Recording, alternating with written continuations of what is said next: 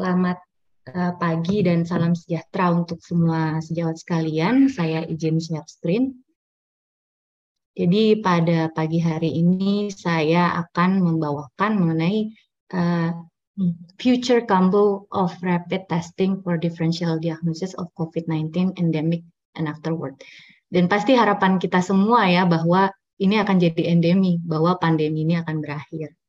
Nah, apa yang akan saya bicarakan adalah yang pertama mengenai peran antigen uh, dalam diagnosis COVID-19. Mungkin sebagian akan overlap dengan yang sudah dijelaskan uh, uh, dengan secara rinci oleh Dr. Mercy, sehingga mungkin saya tidak banyak membahas di situ dan kemudian mengenai uh, differential diagnosis dan koinfeksi ya dari COVID-19 ini.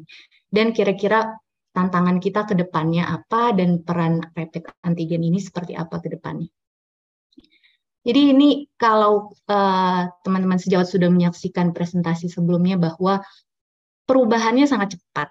Jadi di 2021 dikeluarkan interim guidance mengenai penggunaan rapid antigen untuk primary case detection, untuk contact tracing, untuk outbreak, untuk monitoring trend uh, transisinya sangat cepat di mana awalnya benar-benar uh, di, hanya dilakukan di layanan kesehatan dan mungkin sejawat-sejawat sekalian juga sudah mengalami sekarang banyak yang negara-negara yang sudah menganjurkan self testing. Nah, rekomendasinya apa? Uh, jadi rekomendasi penggunaan antigen ini dalam uh, diagnostik dari COVID-19 itu yang pertama viral load-nya harus tinggi. Jadi itu biasanya dikorelasikan dengan city value. Kemudian pasiennya simptomatik. Dan kemudian pada saat awal infeksi, kurang dari lima hari. Dan itu makna diagnostiknya lebih tinggi lagi kalau transmisi di komunitas memang tinggi, lebih sama dengan 5%. Dan dari WHO sendiri sudah mengeluarkan uh, guideline bahwa minimal antigen yang dipakai ini mempunyai sensitivitas lebih sama dengan 80% dan spesifisitasnya lebih sama dengan 97%. Jadi ini merupakan rekomendasi penggunaan rapid antigen dalam diagnostik COVID-19. Ini seperti yang sudah diutarakan oleh Dr. Mercy ya, uh, bisa kita lihat bahwa uh, sensitivitasnya itu lebih baik pada pasien kalau yang coklat ini adalah yang simptomatik dan onsetnya kurang dari empat hari. Kalau yang ini adalah yang onsetnya itu lebih dari empat hari.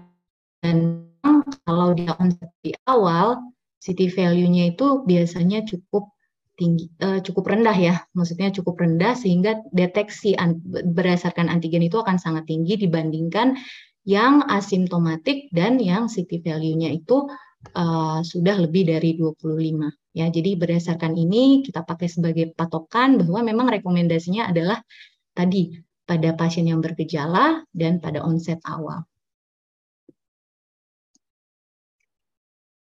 Ini salah satu penelitian juga yang menyatakan mengenai uh, dia membuat guideline ya untuk membuat efektivitas uh, di pada saat terjadi outbreak. Jadi apabila kurang dari empat hari dengan antigen yang positif itu kita sudah bisa bilang confirm. Jadi sensitivitas dan spesifisitasnya cukup baik. Tapi bila negatif sebaiknya dilanjutkan dengan uh, eh, PCR tetap uh, pakai NAT.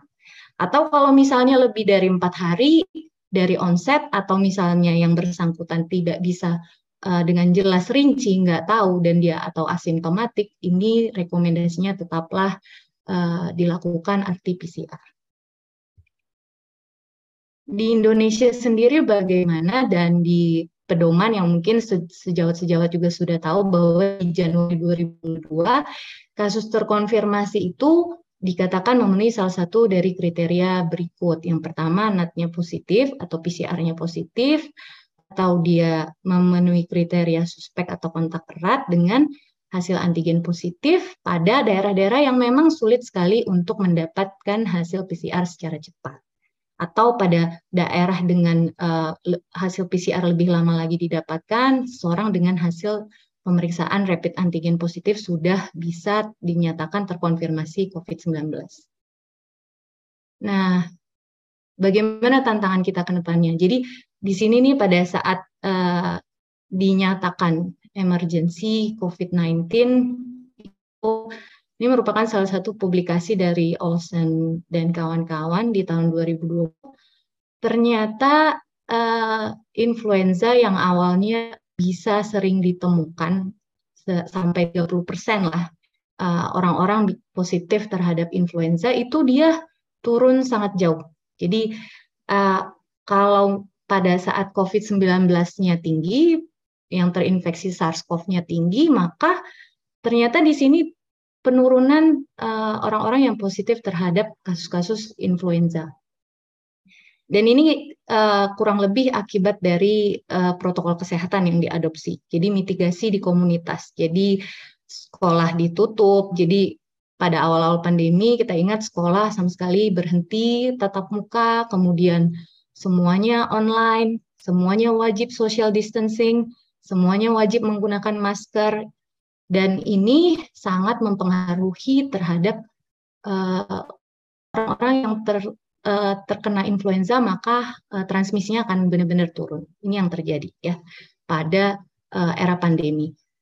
Nah, ini juga berdasarkan data dari WHO di Global Influenza Surveillance and Response System. Kita bisa lihat nih, ini yang merah ini adalah uh, aktif atau persentase uh, COVID-19 positivity rate. Jadi kita lihat dia bervariasi uh, selama sepanjang tahun 2021. Nah, di saat uh, turun positivity rate dari dari COVID-19, kalau yang garis yang di bawahnya ini yang lebih warna hitam uh, kehijauan ini adalah positivity rate dari influenza. Nah, di sini pada saat COVID cases turun, influenza akan naik. COVID cases turun, influenzanya naik. Dan ini di bulan Desember 2021 uh, di sangat kasus COVID itu sangat turun, di sini spike. Jadi mulai naik kembali kasus influenza. Bagaimana dengan negara-negara uh, tetangga kita? Sama. Jadi ini uh, untuk ini adalah artikel di April, ini di Juli bahwa uh, semenjak adanya transisi pandemi, jadi sudah mulai ada penurunan. Jadi yang awalnya menutup border, yang awalnya sudah tidak boleh lagi sekolah tatap muka, akhirnya mulai tatap muka, kemudian boleh uh, bepergian bebas dari uh, antar negara. Nah, banyak kasus-kasus mengenai uh, influenza itu mulai naik lagi. Jadi seperti di Singapura dan seperti di Malaysia. Nah, bagaimana dengan kalau misalnya terjadi koinfeksi pada uh, SARS-CoV beserta viral lain. Kita tahu bahwa gejalanya sebenarnya cukup sama ya, infeksi saluran nafas atas. Jadi uh, demam, uh, kemudian batuk, pilek, uh, kemudian pada anak kecil biasanya ada diare. Nah, itu ternyata dari sebuah meta-analisis sebagian itu disertai atau koinfeksi dengan virus-virus uh, lain. Nah, dan ini lebih sering terjadi pada anak uh, dari sini ya signifikan lebih sering terjadi koinfeksinya pada anak dan juga di Asia juga cukup tinggi ya. Dan uh, penyebabnya apa dari semua virus ini yang paling adalah influenza. Jadi uh, antara influenza A, influenza B, kemudian yang berikutnya yang penyebab tertinggi adalah rhinovirus, enterovirus, ya kan. Kemudian yang uh, yang lain uh, lebih kecil porsinya. Tapi uh, influenza ini cukup banyak uh, koinfeksi pada pasien-pasien dengan SARS-CoV-2. Nah, bagaimana kalau terjadi demikian? Uh, Outcome-nya apa? Pada sebuah uh, penelitian, uh, dia menilai koinfeksi antara uh, influenza virus dengan SARS-CoV ya. Dan di sini dia kurang lebih uh, mendapatkan bahwa pasien-pasien yang disertai koinfeksi virus lain dalam hal ini yang sangat bermakna adalah influenza ya di sini dia angka uh, kebutuhan untuk ventilasi mekanik dan mortalitasnya juga uh, signifikan lebih tinggi kalau dia memang disertai dengan virus lain selain SARS-CoV yaitu influenza. Dan hari ini seperti apa bahwa uh, sudah mulai di berbagai negara itu sudah, menurunkan restriksi uh, publik. Jadi beberapa negara sudah tidak mewajibkan lagi menggunakan masker di luar ruangan, bahkan di beberapa negara sudah tidak mewajibkan lagi penggunaan masker di dalam ruangan. Nah, hal ini uh, bagaimana? Nah, seperti pada artikel-artikel maupun pada penelitian tadi, kemungkinan koinfeksi dengan virus lainnya atau peningkatan uh, virus-virus penyebaran dari virus-virus lainnya itu akan sangat mungkin terjadi. Sehingga kita butuh memitigasi hal ini misalnya dengan uh, vaksinasi ataupun dengan melakukan testing uh, surveillance untuk eh, pasien-pasien uh, yang terutama berisiko tinggi ya. Jadi tadi kalau misalnya dia uh, terjadi koinfeksi maka uh, kemungkinan dia menjadi berat jadi lebih tinggi juga. Ini adalah uh, contoh struktur dari fitnya ya. Ini untuk SARS-CoV dan ini untuk influenza. Jadi untuk uh, influenza pada manusia itu cukup banyak ya lininya dan juga hampir setiap tahun uh, bisa ditemukan uh, update varian terbaru sama seperti COVID ya.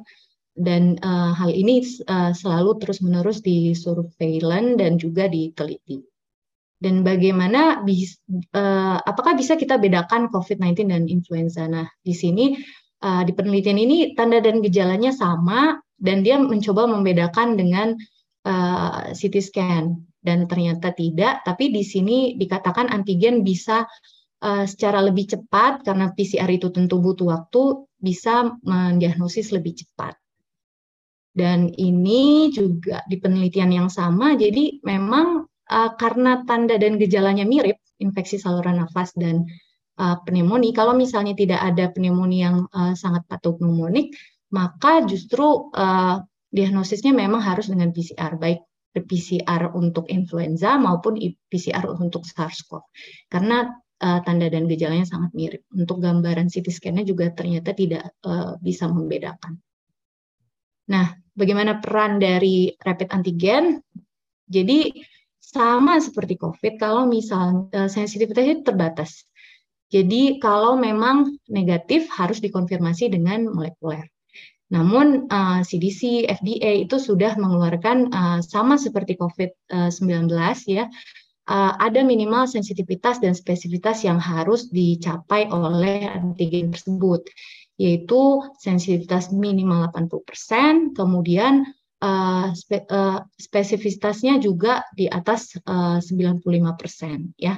Jadi ini adalah guideline yang sudah dikeluarkan dan ini menjadi dasar biasanya izin edar dari sebuah uh, uh, kit antigen tersebut. Nah, dan ternyata kalau misalnya kita mempunyai uh, diagnostik yang lebih baik ya, misalnya multiplex PCR ya, ini akan sangat membantu. Di sini di salah satu penelitian dia mendeteksi sekaligus SARS-CoV-2, influenza, kemudian RSV virus ya, respiratory syncytial virus. Nah, ini akan sangat menurunkan penyebaran dan pada saat memang angka di uh, influenza dan RSV itu sangat tinggi di komunitas tersebut, nah itu bisa lebih cepat mendiagnosis sehingga tata laksananya juga lebih baik dan ini uh, cukup comparable dikatakan dibandingkan dengan gold standard uh, RT-PCR. Nah, apa saja uh, sebenarnya keuntungan? Keuntungan pastinya lebih cepat ya. Jadi rata-rata untuk pemeriksaan antigen itu karena namanya juga rapid ya, dia dalam 15 menit bisa mengeluarkan hasil. Dan itu akan bermanfaat Eh, kalau misalnya memang nilai duga positifnya tinggi, kemudian juga uh, kasusnya juga sangat tinggi, ini bisa lebih cepat untuk kita menentukan uh, apakah perlu langsung diberikan antivirus. Dan juga penting untuk uh, surveillance dalam uh, di komunitas ya. Kelemahannya yaitu sensitivitasnya tadi. Jadi ada waktu kita butuh viral load yang cukup tinggi sehingga ada waktu batasan dan juga kalau negatif dengan uh, kecurigaan yang tinggi tetap harus dikonfirmasi dengan PCR. Dan beberapa sensitivitas dari rapid antigen itu biasanya uh, beberapa itu lebih rendah sensitivitasnya untuk influenza B dibandingkan dengan influenza A. Nah, ini adalah berbagai combine rapid antigen yang sudah beredar ya. Jadi untuk mengantisipasi terjadinya kita di masa endemi ini penurunan restriksi dan peningkatan kembali kasus-kasus influenza beberapa uh, pabrik dari uh, kit antigen ini sudah mengeluarkan kombinasinya uh, bisa mendeteksi sekaligus dari uh, influenza dan uh, SARS-CoV. Namun apa yang harus kita perhatikan? Yang pertama harus kita korelasikan dengan tanda dan gejala. Jadi Eh, kita ingat bahwa sensitivitasnya itu sangat dipengaruhi oleh simptomatik apa tidak, ya. Dan kemudian prevalensi di di di saat uh, prevalensi di di mana tes itu dilakukan. Bahwa kita tahu kalau misalnya prevalensinya sedang tinggi, maka memang nilai duga positifnya juga akan meningkat. Nah, kemudian waktu dari sejak onset dan pengambilan. Jadi kita tahu tadi butuh viral load yang tinggi, jadi sebaiknya eh, angka 3 sampai 4 hari itu itu akan sangat meningkatkan angka positif. Kemudian tipe spesimen yang dites. Nah, ini jangan lupa dilihat kembali kalau misalnya sejauh melakukan tes itu biasanya di kit insertnya juga dikatakan nih apa aja yang acceptable. Jangan sampai kita uh, lewat dari rekomendasi jadi misalnya kita memeriksakan dari uh, tenggorok padahal tidak di uh, diperuntukkan untuk hal itu dan tidak pernah diuji coba untuk swab tenggorok misalnya. Jadi ini sangat penting. Kemudian apakah uh, uh, kalau misalnya tes tersebut dilakukan di tempat yang berbeda apakah membutuhkan media transport dan tadi uh, seperti di presentasi sebelumnya ya. Jadi butuh uh, eh, SOP yang atau instruksi kerja yang sudah uh, jelas uh, bagaimana pengambilannya, butuh pelatihan, butuh evaluasi sehingga uh, spesimen itu kualitasnya juga baik dan setara antara uh, orang yang mengambil yang satu dan orang yang mengambil yang berikutnya ya. Jadi uh, spesimen collection yang sangat bagus itu akan sangat mempengaruhi uh, dari rapid antigen testing. Dan sebaiknya kita juga sudah mengetahui akurasinya dibandingkan dengan gold standard. Memang untuk melakukan penelitiannya sulit, tapi tetap harus dilakukan untuk mengetahui bagaimana performa dari uh, rapid antigen tersebut.